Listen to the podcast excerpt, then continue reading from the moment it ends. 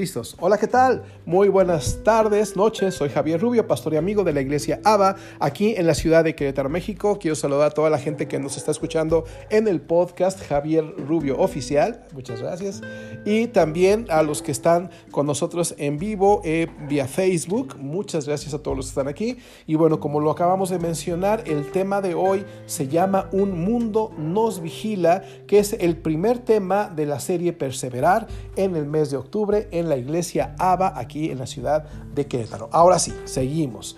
Vamos a hablar primero de este grupo, como decíamos ahorita, esta enorme multitud de testigos que, como les decía, primero son, parece que es, hay, algunas personas que quieren que te vaya bien, otras que te vaya muy mal, hay demonios viéndote, hay ángeles viéndote y todos están al pendiente del desarrollo de tu relación con Jesús. Cómo va avanzando, como decía, algunos quieren que vayas para adelante, otros quieren que te caigas, entonces de eso vamos a hablar. Del primer grupo, como les mencionaba hace rato, es de los demonios. Yo no soy una persona que hable, eh, que se la pase hablando del diablo, y cosas así. Yo creo que el tema del diablo es como un, como un punto en el plan de estudios, ¿no? Algo que debemos entender, debemos aprender, pero no debemos enfocarnos totalmente en esto porque entonces perderíamos objetividad y acabaríamos viendo al diablo, viendo qué hace y viéndolo hasta en la sopa en lugar de ver a Jesús en todas las áreas de nuestra vida, ¿vale? Por eso vamos a ver, esto es importante y no vamos a hablar mucho de él, más, más que lo que debamos aprender acerca de los demonios y nuestra relación con Jesús. Déjame decirte algo muy fuerte que seguramente te va a volar la cabeza. el diablo es, fíjate, es un cazador de rebeldes y es un atrapa inconstantes. Te lo voy a volver a decir. El diablo es un cazador de rebeldes y un atrapa inconstantes. Ah, dice la palabra que el diablo anda buscando al rebelde, ¿por qué? Porque al rebelde lo mata. Así como te estoy diciendo, lo mata y al inconstante lo posee, así como, como posesión, así como en las películas, algo así. ¿Cómo sabemos que al rebelde lo mata? Bueno, la Biblia dice en Juan capítulo 10, versículo 10, textualmente el Señor Jesús dijo que el diablo es un asesino. Dijo que el diablo viene a robar, a matar y a destruir. Y el Señor Jesús vino a dar vida y vida en abundancia. Entonces el Señor Jesús está evidenciando el carácter asesino del diablo mata tus ganas de vivir, mata tus ganas de amar a Dios, de amar a tu esposa, de amar a tus hijos, de amarte a ti mismo y al final busca aventarte por una ventana, ¿no? Y en Efesios 6 del 1 al 3 dice la palabra claramente que si tú honras a tu papá y a tu mamá, tus años de vida se van a alargar y todo lo que hagas te va a salir bien. Esto aplica también para los que ya, ya se nos fueron nuestros papás, porque entonces podemos honrar su memoria y aplica el mismo principio.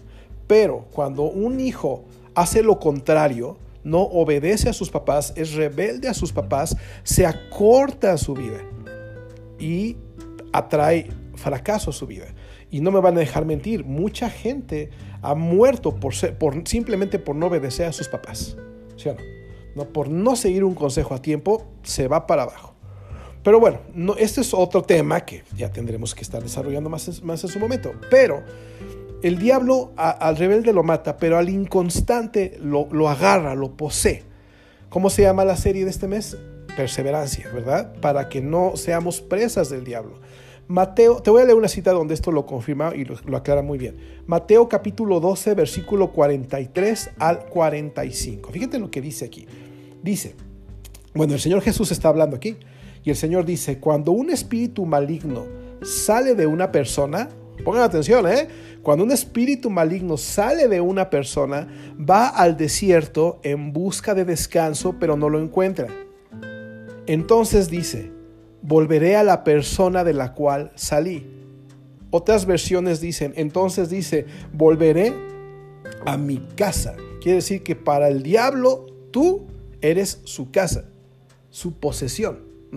Aquí esta versión dice, volveré a la persona de la cual salí. Dice, de modo que regresa y encuentra que su antigua casa está, que su antigua casa, aquí lo dice, encuentra que su antigua casa está vacía, barrida y en orden. Otra vez, de modo que regresa y encuentra su antigua casa vacía, barrida y en orden. Entonces el espíritu o el demonio busca a otros siete espíritus más malignos que él y todos entran en la persona y viven allí. Entonces esa persona queda peor que antes. Eso es lo que le ocurrirá a esta generación maligna. No te pases, está bien fuerte esto, ¿no?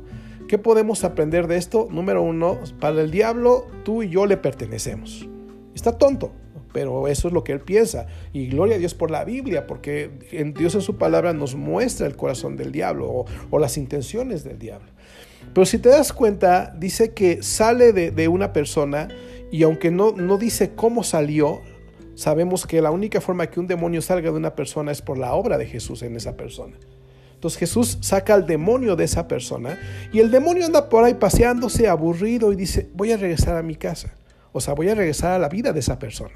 Y cuando regresa, te das cuenta que vienen tres palabras muy importantes. La casa está vacía, barrida y en orden.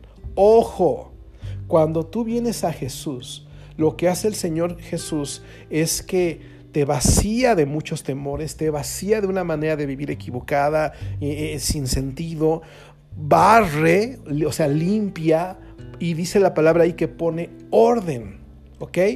¿Cuál es el problema? Cuando el Señor Jesús te limpia y te vacía de cosas feas y cosas terribles, Él espera que te llenes de Él.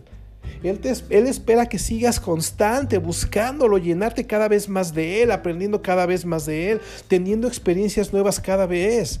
Abro un paréntesis, en el mes de noviembre en Nava vamos a festejar el día o el mes del buen fin para dar. Noviembre es un mes consumista, ¿verdad? Todo el mundo anda buscando qué compra, qué gasta, qué gasta. No, en la iglesia no vamos a hacer eso. En la iglesia en noviembre vamos a buscar oportunidades para dar, para dar, para dar. Ya les estaremos informando las acciones que vamos a tomar aquí en la ciudad. Y también para que si ustedes las quieren hacer donde estén, nos vamos a apoyar. El asunto es que una persona que está avanzando, perseverando, perseverando, se llena, se llena, se llena, se llena. Y cuando el diablo regresa y dice, hey, tú me perteneces, se da cuenta que está lleno de Dios, se da cuenta que está lleno del Espíritu Santo, se, se da cuenta que está lleno de experiencias que le han hecho crecer, crecer y madurar. Pero eso sería el caso ideal. Aquí dice la Biblia que Satanás regresa y encuentra una persona vacía que no hizo nada para llenarse, que no fue perseverante o intencional, ¿verdad?, en su relación con Jesús. Y entonces llega Satanás y trae a siete, no uno, no dos, no tres, no cinco, siete demonios peores. Esto dice, y, dice, y esa persona queda peor que antes. Esto yo lo he vivido muchas veces, digo, en lo personal, pero he conocido gente que, que, no, es, no es perseverante en su relación con Jesús después de haber tenido problemas fuertes con el diablo y en vez de ser, ser continuo, ser perseverante, se para, se detiene. Y yo lo he visto que se pone peor que al principio. De veras, peor, peor, peor, ¿no? Te das cuenta que esto se cumple, lo que dice el Señor Jesús. Por eso el Señor dijo, a esto le ocurrirá a esta generación maligna. Es una generación que empieza pero no acaba. Es una generación, como decían los, los papás, llamarada de qué? De petate, ¿no? Llamarada de petate. Y esto no puede ser así. Por eso te decía en un principio, Satanás es una persona que es un cazarrebeldes y es un atrapa inconstantes. Entonces por eso tú debes de echarle para adelante, porque Satanás no se va a quedar eh, quieto si ve que estamos vacíos y va a querer regresar y llevarnos a un estado peor. Ese es el primer grupo de testigos que están viendo cómo desarrollas tu vida de fe, tu relación con Jesús. El segundo grupo son los ángeles. Esto es bien interesante. Te voy a leer lo que dice en Efesios 3, 10 y 11. Dice, esto sucedió para que todas las autoridades y poderes en el cielo conocieran por medio de la iglesia la sabiduría de Dios en todas sus formas. Esto está de acuerdo con el plan eterno que Dios cumple en nuestro Señor Jesucristo. Esta cita dice que la iglesia tiene la capacidad de, hacerle conocer, dice, a las autoridades y a los poderes en el cielo la sabiduría de Dios. Las autoridades y los poderes en el cielo son los ángeles. ¿ok? Entonces, por ejemplo, voy a ponerme mi de ejemplo. ¿sí? Yo en una ocasión, eh, una doble vida que llevé, la llevé a la máxima expresión. En la iglesia nadie sabía de mi doble vida. En mi casa nadie sabía de mi doble vida. Yo era un pro, ¿no? Entonces en una ocasión hice un negocio muy bueno y me depositaron miles y miles y miles de pesos. En esos años no había transferencias como el día de hoy.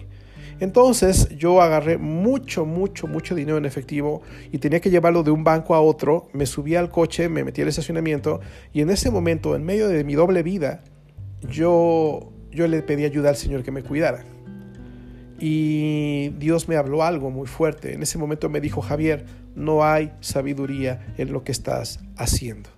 O sea, las tonterías que estaba haciendo es como si tuvieran a los ángeles doblados de manos y a los demonios sobres de mí. Salí del coche, salí en el carro y en el primer semáforo se me empareja una motocicleta, me quitan todo y casi me pegan un balazo. Yo no sé hasta la fecha cómo le hizo el Señor para, para cuidarme, pero me cuidó. Entonces los ángeles se dan cuenta qué tan sabios somos. Los ángeles se dan cuenta qué tan, qué tan aplicados estamos con Dios porque ellos también, así como los demonios nos ven, ellos también nos ven. Ahora, ¿qué hacen los, los ángeles? Eh, hay una cita, no la voy a leer, pero en Hebreos 12, 22 dice que, eh, perdóname, en Lucas 15, 7 dice que en el cielo se hace una fiesta cuando un pecador se arrepiente. Y tú me preguntarás, ¿quién hace fiesta en el cielo cuando yo me acerco a Dios? Si nos vamos rápido, en Hebreos 12, 22 dice la palabra de Dios que en el cielo, en la ciudad de Dios viviente, dice, hay incontables miles de ángeles que se han reunido llenos de gozo. O sea, los, los, demonios, digo, los ángeles cuando ven que tú te aplicas, se gozan, se alegran. Dice, dice también aquí que en ese lugar en el cielo está una congregación de todos los hijos de Dios que ya se nos adelantaron. Quiere decir que Dios, todos los ángeles y toda la gente que ya se nos adelantó, hace una super pachanga, una super fiesta cuando tú cambias de manera de pensar y decides buscar a Jesús y ser perseverante en tu relación con Él.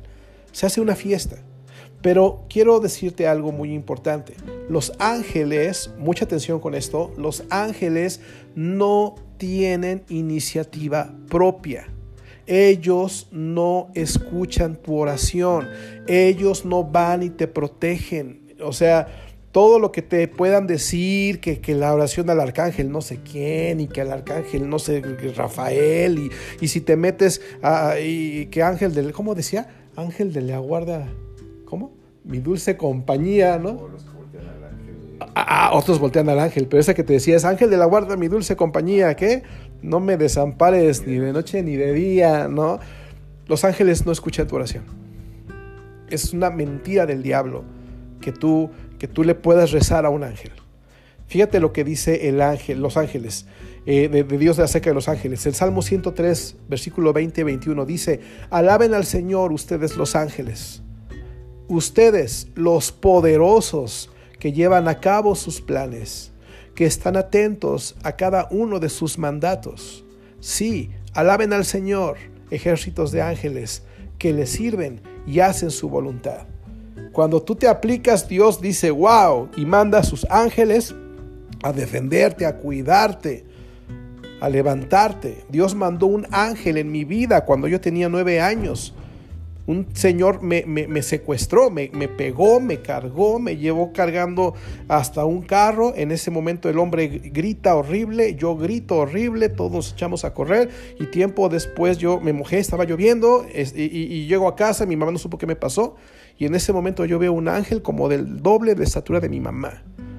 Una cara con su cara de que Javier, al que te toque, me lo friego porque dice la palabra de Dios que sus ángeles son poderosos y que dice y que están atentos a cada uno de los mandatos del Señor. Dios les dijo, hey, protégeme a mi hijo. Tenía que predicar un día 6 de octubre del 2021 aquí. No se podía morir hace tantos años. Entonces, eh, eh, hay una cita que, que, nos enseña que los ángeles, bueno, ya vimos que los ángeles, ellos hacen lo que Dios dice, no lo que tú dices.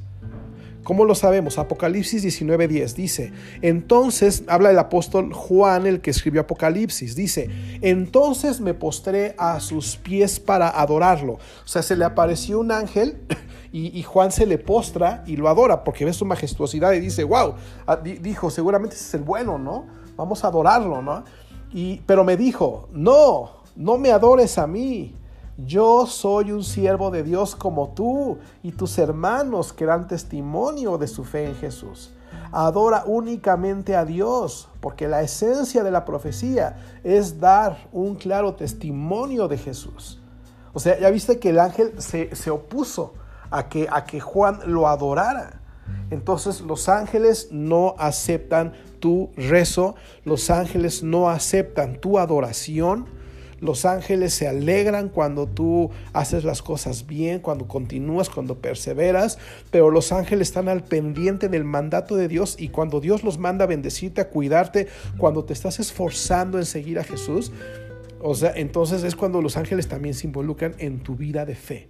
¿ok? Con esto ya pasamos los demonios, ya pasamos los ángeles y esto se pone cada vez más interesante. Vamos a hablar de las personas que se oponen los que se oponen a que tú tengas una relación con Jesús. Tal vez tú pienses igual que yo. Yo lo primero que pensé fue, bueno, pues ¿qué les importa, no? ¿Sí o no? O sea, ¿a ti qué? ¿No? O sea, tú cómete tus mocos, no sé. A mí no me molestes, yo a mí, yo y mi Jesús. Ojalá las cosas fueran tan sencillas como eso. Pero la Biblia dice en Mateo 5:12 algo que Jesús habló muy fuerte.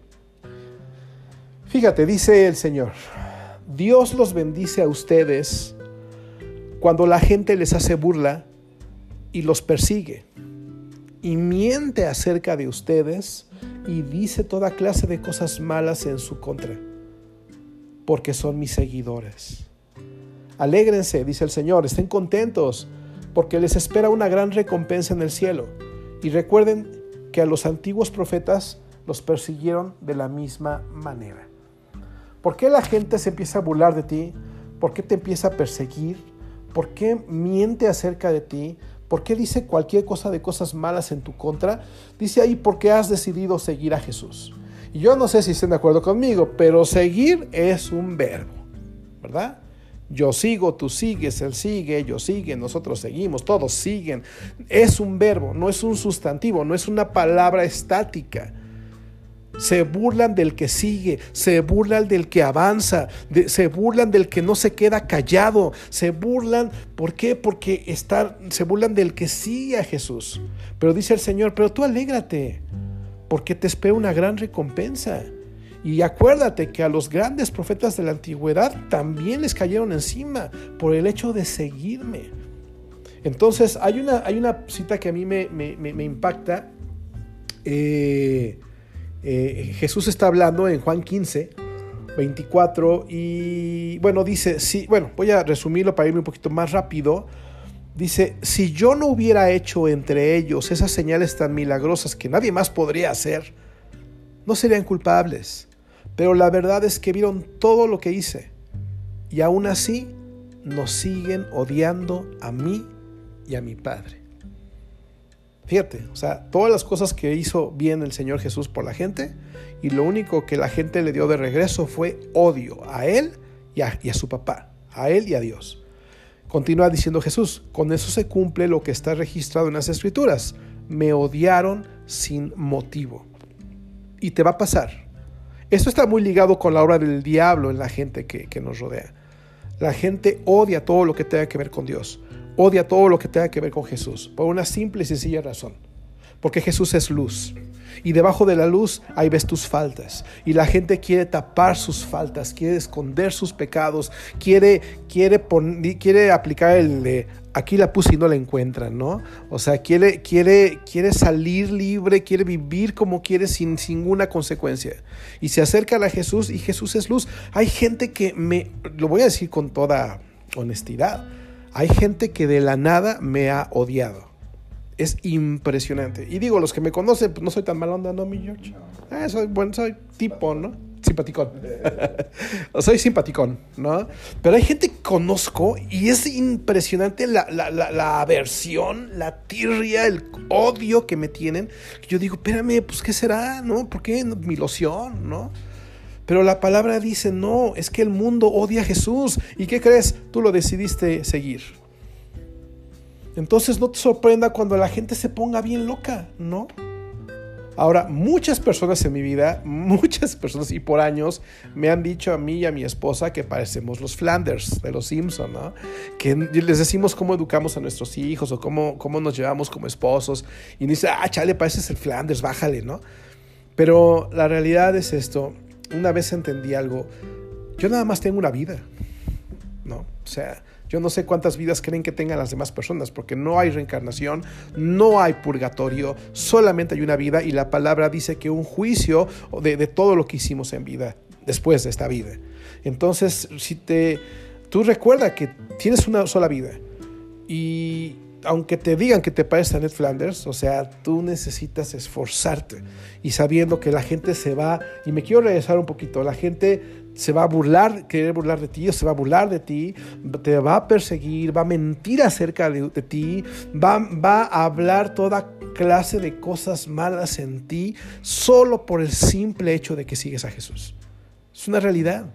Por eso al principio les decía, hay una gran nube de testigos, pero no todos los testigos tienen unas buenas eh, eh, actitudes para contigo, ¿no? Y mucho menos te van a andar aplaudiendo. Yo siempre le he dicho a la gente, que Satanás no es porrista de nadie que decida buscar a Jesús. De nadie. Él va a querer detenerte y va a querer usar a quien sea. Y vamos por el último grupo. Las personas que te apoyan y que te necesitan. Ese grupo es fuertísimo. Te voy a leer 1 de Corintios 9, 26 al 27. Está hablando el apóstol eh, Pablo y dice así. Por eso yo corro cada paso con propósito. Ya vieron cómo queda implícito el, continuar, el crecer y el avanzar, ¿no? Decía Pablo, yo por eso corro cada paso con propósito. No solo doy golpes al aire, disciplino mi cuerpo como lo hace un atleta. Lo entreno para que haga lo que debe hacer. De lo contrario, temo que después de predicarles a otros, yo mismo quede descalificado. A mí muchas personas que me desafiaron en Dios, que, que, sus vidas fueron un ejemplo para mí, eh, no fueron constantes y cayeron, cayeron terriblemente. Entonces, a mí me dolió mucho porque era gente que no era disciplinada, ¿no? Eh, en, sus cosas con Dios. Y, yo, ahora que estoy en este lado de, la historia, es lo que yo peleo todos los días. No vaya a ser que yo, después de predicarles a otros, ¿verdad? Yo mismo sea descalificado. Porque la gente, eh, te voy a decir por qué, la, por qué la gente que me ve me necesita. Y por qué la gente que te ve, tus hijos, tu esposa, los que te rodean, te necesitan. Fíjate. Número uno, eh, Dios premia la perseverancia. Eso es un hecho. ¿Ok? Y ahorita te voy a contestar o, te voy a comentar lo que te acabo de decir. Fíjate lo que dice en Hebreos 6 del 10 al 12.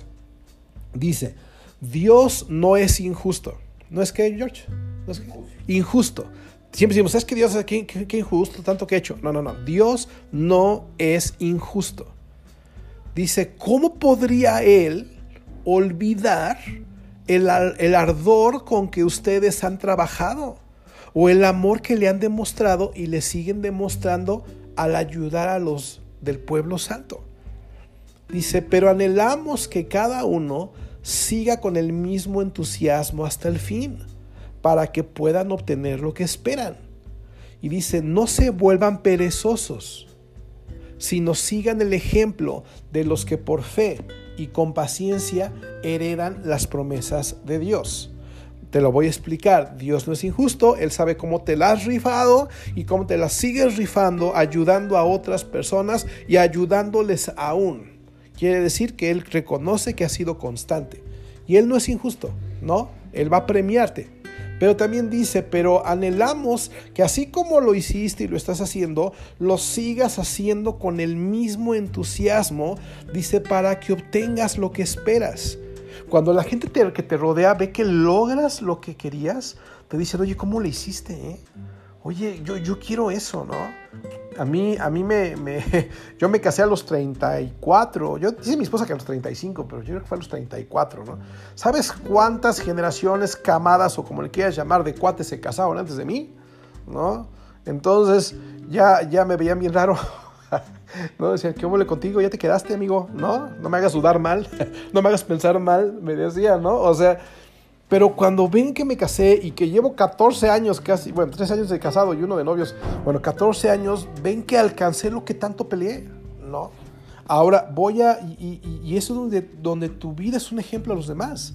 Me encanta la parte de abajo, el eh, último versículo que leí, lo voy a leer en tercera persona. Imagínate que no te lo leo a ti, se lo voy a leer a otro, ¿ok? Imagínate que Dios le dice a alguien, hey, no te vuelvas perezoso si nos sigue el ejemplo de Jorge, que lo tengo aquí a mi amigo, que te diga Dios, sigan, hey, sigan el ejemplo de Jorge. Sigue el ejemplo de su, porque por su fe y por su paciencia heredó lo que Dios le prometió. Entonces todos voltean a ver a Jorge y dicen, ay no manches Jorge, es que lo que tú tienes, yo lo quiero.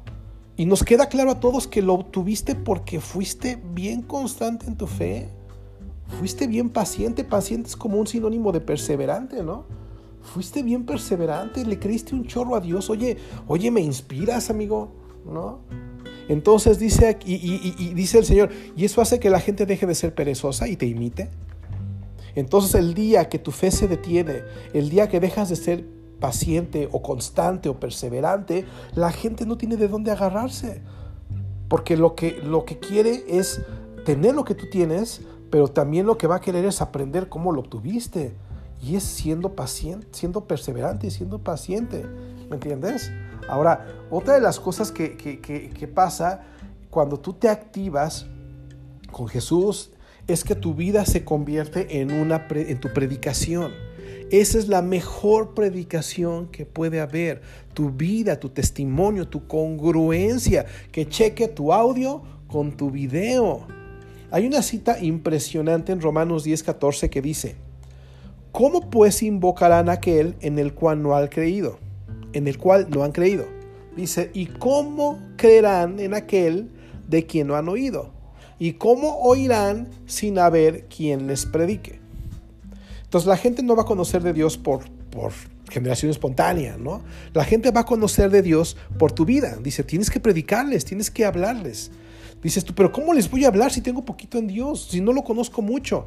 Ah, bueno, como te lo acabo de decir, la Biblia dice en Tito 1.16 lo siguiente. Dice, eso está gacho, ¿eh? No es para ti, espero que, que no sea para ti. Dice, profesan conocer a Dios, pero con sus acciones lo niegan.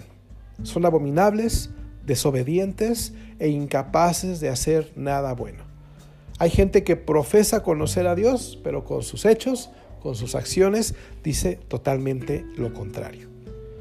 Entonces, nos está predicando lo contrario. Pero si tú dices algo que crees en Dios, nada más es un ejemplo, y, tu vida coincide con lo que dices, tú ya estás predicándoles de quién hizo la obra en ti. Me duele mucho un caso en un trabajo que, tuve, estuve en una ocasión donde, donde ah, yo tenía un compañero en el área, ¿no? Y se llevaba muy mal con el jefe, era muy, muy particular, era, bueno, era un desastre. Pero a mí lo que más me asustaba es que él decía que era cristiano. Y, y, todos sabían que él era cristiano. Y yo no decía que era cristiano, porque yo siempre le he dicho a la gente, si vas a entrar a un trabajo, prohibido decir que eres cristiano. entonces me quedan viendo como, ¿y lo que hago? Le digo, no, prohibido decir que eres cristiano. Primero demuéstralo y después dilo. Si vas a llegar diciéndolo y no demostrándolo, mejor cállate porque vas a dejar mal parado a Dios y de eso no se trata. Entonces este cuate que les platico mal con mucha gente y él no sabía que yo era cristiano y mucho menos sabía que yo era pastor. Entonces en una ocasión nos tocó ir a ver un cliente juntos en el coche de la empresa y entonces me subo con él, nos salimos de la empresa y él empieza a blasfemar, a maldecir con todo en contra de la vida del dueño de la empresa. Y él no sabía que yo era cristiano. Y no sabía que yo sabía que él era cristiano. Bueno, tal vez lo sabía, ¿no? después, meses después se enteró, ya no sabía ni qué hacer. No. Entonces, por favor, si profesas conocer a Dios, que tus acciones lo confirmen. Esto desafía a la gente. Eso le bendice a la gente. La congruencia en tu vida. Entonces, en resumen, el perseverar en tu relación con Jesús no solo te sirve a ti, sino que puede cambiar la eternidad de muchas personas. Eh, hay una cosa que me impacta y, yo le doy la gloria a Dios. En el podcast, eh, ahorita tenemos en promedio, bueno, tenemos casi 90 temas. Y ha habido, ah, y tenemos todos los capítulos del libro de Mateo ya desarrollados. Y todos los miércoles seguimos y seguimos y seguimos. ¿Sabes cuántas veces no llegué en calidad de bulto, en calidad de trapo? ¿Cuántas veces no quise, no quise grabar nada? Es más, si tú checas las fechas, hubo dos, tres semanas que no grababa nada. Porque me deprimía, porque me cansaba, porque me desanimaba, porque ya no quería continuar. Pero una cosa nos debe de quedar clara, como lo hemos hablado, eh, solo lograrás perseverar cuando el Espíritu Santo te ayude a, a poner toda tu atención en Jesús si ya para acabar, quiero terminar con esto. En Hebreos 12.2 ya lo leímos. Leímos el 1, va el versículo 2. Dice, cuando habla de correr la carrera que tenemos por delante a pesar de toda esta nube de testigos, dice, esto lo hacemos al fijar la mirada en Jesús, el campeón que inicia y perfecciona nuestra fe. Debido al gozo que le esperaba, Jesús soportó la cruz, sin importarle la vergüenza que ésta representaba. Ahora está sentado en el lugar de honor, junto al trono de Dios. Lo hemos platicado, lo puedes checar en el podcast eh, de la introducción a este tema, lo que significa a detalle poner los ojos en Jesús, que es básicamente poner toda tu atención en Él. Ahí lo, lo, lo, explico muy a detalle. Pero dice la palabra que el Señor Jesús es el campeón, o sea, Él logró y venció y lo logró al final. Pero dice que debido al gozo que le esperaba, Jesús soportó la cruz, como lo hemos dicho antes. O sea, Jesús vio, estoy viendo a Dani Gallardo, ¿no? Dios vio a Dani y dijo, no, no, no, yo quiero a Daniel toda mi vida, toda la eternidad conmigo. Y voy a soportar este dolor y no me importa la vergüenza que esto represente. Yo quiero a Daniel toda la eternidad conmigo. Yo quiero a Mónica, yo quiero, bueno, a Tefi, yo quiero a Chiquis, yo quiero a Jorge, los quiero a todos conmigo. Les decía el domingo en la iglesia que que vemos a Jesús en los crucifijos, en las imágenes con un taparrabos ahí. No, a, los, a la gente que crucificaban los desnudaban. Era una vergüenza estar en esa situación y aparte desnudos. Pero Jesús soportó. Jesús se mantuvo. Jesús vio lo que estaba adelante y dijo, vamos a echarle. Y es lo que quiere enseñarnos a todos hoy. Que si el Espíritu Santo nos ayuda a mantener nuestra atención en Jesús, nosotros vamos a poder aguantar.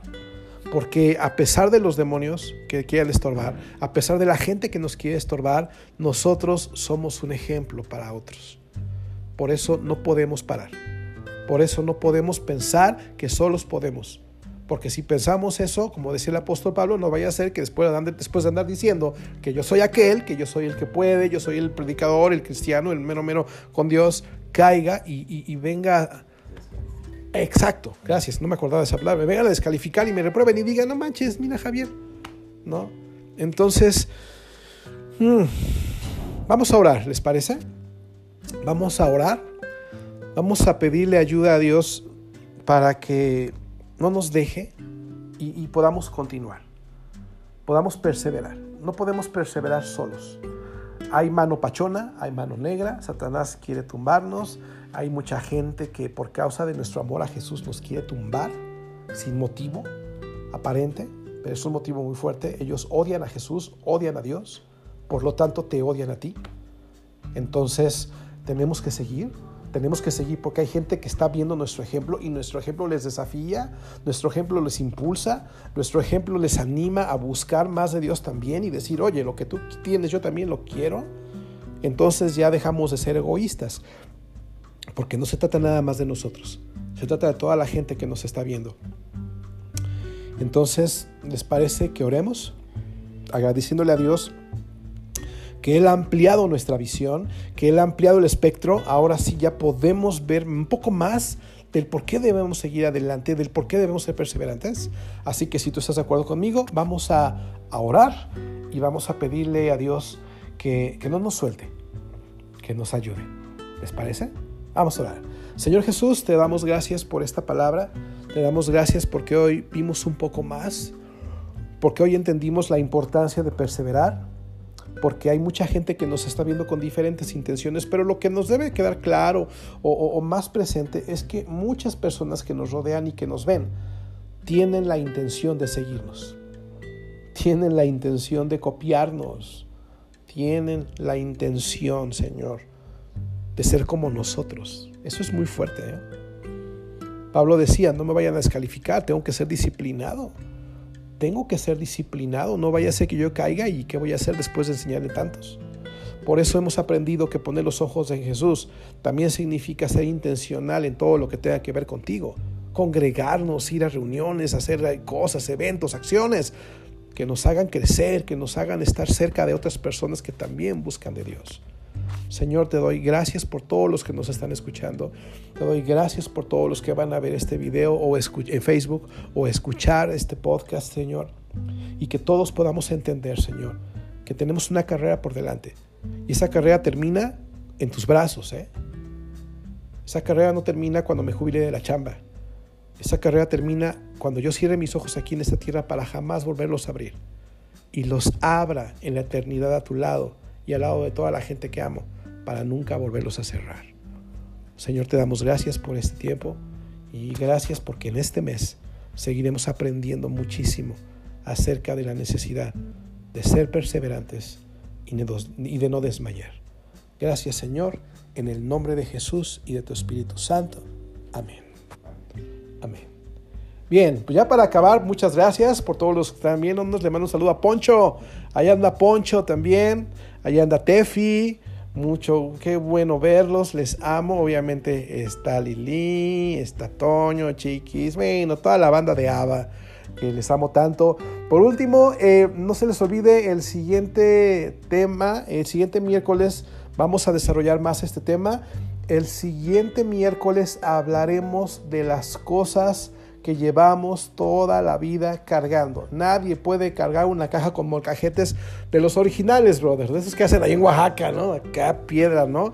Nadie puede eh, correr con una caja llena de molcajetes. Nadie y sin embargo estamos llamados a seguir corriendo esta carrera que Dios ha puesto por delante. Entonces no se lo pierdan, primero Dios vamos a transmitirlo por Face, lo vamos a subir aquí al podcast y por último eh, estamos muy, muy contentos porque este domingo pasado decidimos abrir una ventana para que toda la gente supiera qué es lo que estaba pasando en Ava los domingos a las 6 de la tarde. Eh, fue impresionante, no había nadie conectado, bueno, nada más estábamos dos de la iglesia, ¿verdad? Conectados, pero ese mismo día en la noche había más de 50 reproducciones y al día siguiente en la mañana había casi 70 más las que se han acomodado esta semana. Así que te sugiero que nos sigas en la página de, la iglesia en Ava Querétaro, eh, te sugiero que nos busques ahí y que... Eh, puedas, puedas conectarte este domingo a las 6 de la tarde. A ver, vamos a seguir desarrollando este tema. ¿eh? Lo que estamos haciendo es que los miércoles desarrollamos la, la principal parte del tema y los domingos la desmenuzamos como quesito Oaxaca. ¿ok? Así que no se pierdan este, este domingo eh, a las 6 de la tarde en, en, en, ABA, la página y también aquí en mi muro vamos a repetir la transmisión. Bueno, pues si no se ponen otra cosa, otra cosa, ¿todo bien? ¿Todo bien? Bueno, pues les mando un gran abrazo. Dios me los cuida a toda la gente en Facebook, a toda la gente aquí en el podcast de Javier Rubio Oficial. Yo soy Javier Rubio Escamilla, pastor y amigo de la iglesia ABA en la ciudad de Querétaro, México. Muchas gracias, Dios los cuida, bye.